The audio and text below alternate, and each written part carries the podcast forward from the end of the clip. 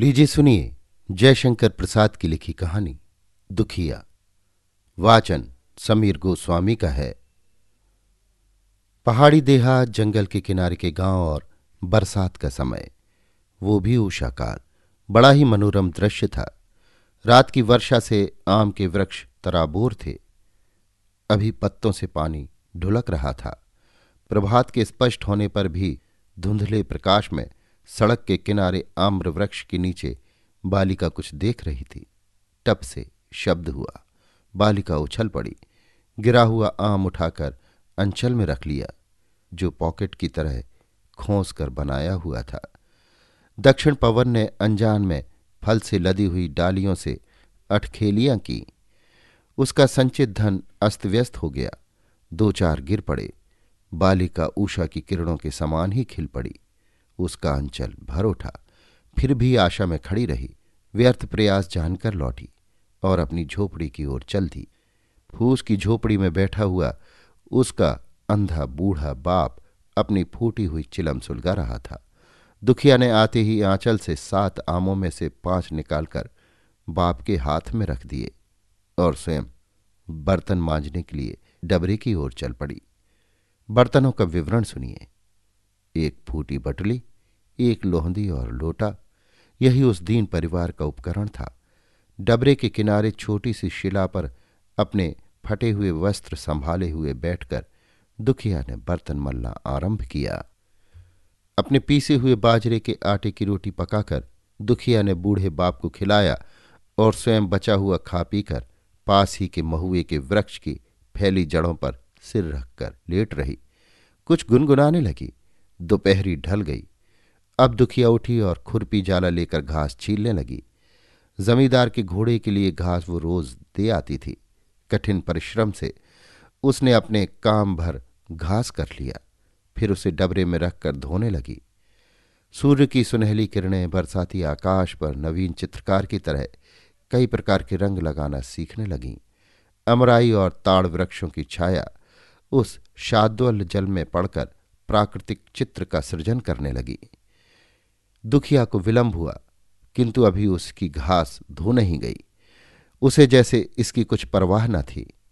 इसी समय घोड़े की टापों के शब्द ने उसकी एकाग्रता को भंग किया। जमींदार कुमार संध्या को हवा खाने के लिए निकले थे। बेगवान बालोतरा जाति का कुम्मेद पंच कल्याण आज गर्म हो गया था। मोहन सिंह से बेकाबू होकर वो बगटूट भाग रहा था। संयोग जहाँ पर दुखिया बैठी थी, उसी के समीप ठोकर लेकर घोड़ा गिरा। मोहन सिंह भी बुरी तरह घायल होकर गिरे। दुखिया ने मोहन सिंह की सहायता की। डबरे से जल लाकर घावों को धोने लगी। मोहन ने पट्टी बांधी। घोड़ा भी उठकर शांत खड़ा हुआ। दुखिया जो उसे टहलाने लगी थी, मोहन ने कृतज्ञता की दृष्टि से दुखिया को देखा। वो एक सुशिक्षित युवक था। उसने दरिद्र दुखिया को उसकी सहायता के बदले ही रुपया देना चाहा। दुखिया ने हाथ जोड़कर कहा, बाबूजी, हम तो आप ही के गुलाम हैं। इसी घोड़े को घास देने से हमारी रोटी चलती है। अब मोहन ने दुखिया को पहचाना। उसने पूछा, क्या तुम राम गुलाम की लड़की हो? हाँ, बाबूजी। वो बहुत दिनों से दिखता नहीं। बाबूजी उनकी आँखों से दिखाई नहीं पड़ता। आहा, हमारे लड़कपन में वो हमारे घोड़े को जब हम उस पर बैठते थे, पकड़कर टहलाता था, वो कहाँ है? अपनी मड़ई में। चलो हम वहाँ तक चलेंगे। किशोरी दुखिया को कौन जाने क्यों संकोच हुआ? उसने कहा, बाबूजी, घास पहुँचाने में देर हुई है, सरकार बिगड़ेंगे। कुछ चिंता नहीं, तुम चलो। लाचार होकर दुखिया घास का बोझा सिर पर रखे हुए झोपड़ी की ओर चल पड़ी। घोड़े पर मोहन पीछे पीछे था। राम गुलाम, तुम अच्छे तो हो। राज सरकार, जुग जुग जियो बाबू।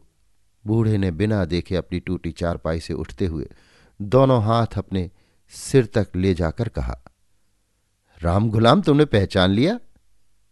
न कैसे पहचाने सरकार? ये देह पली है, उसने कहा।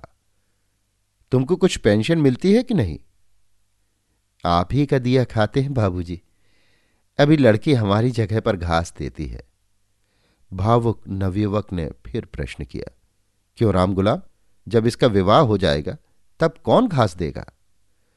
राम गुलाम के आनंदाश्रु दुख की नदी होकर बहने लगे।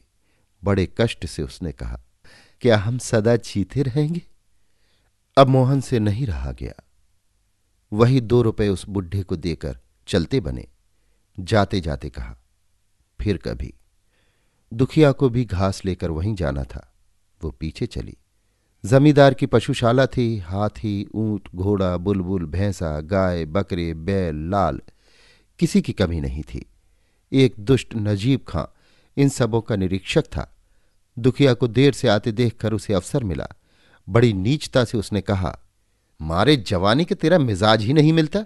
कल से तेरी नौकरी बंद कर दी जाएगी। इतनी देर? दुखिया कुछ नहीं बोलती।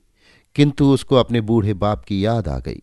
उसने सोचा, किसी तरह नौकरी बचानी चाहिए। तुरंत कह बैठी, छोटे सरकार घोड़े से गिर पड़े रहे, उन्हें मड़ई तक पहुँचाने में देर। चुप हरामजादी तभी तो तेरा मिजाज और बिगड़ा है। अभी बड़े सरकार के पास चलते हैं। वो उठा और चला। दुखिया ने घास का बोझा पटका और रोती हुई झोपड़ी की ओर चलती हुई। राह चलते चलते उसे डबरे का सायकालीन दृश्य स्मरण होने लगा। वो उसी में भूल कर अपने घर पहुँच गई। अभी आप सुन रहे थे जयशंकर प्रसाद की लिखी कहानी, दुखिया। वाचन समीर गोस्वामी का था।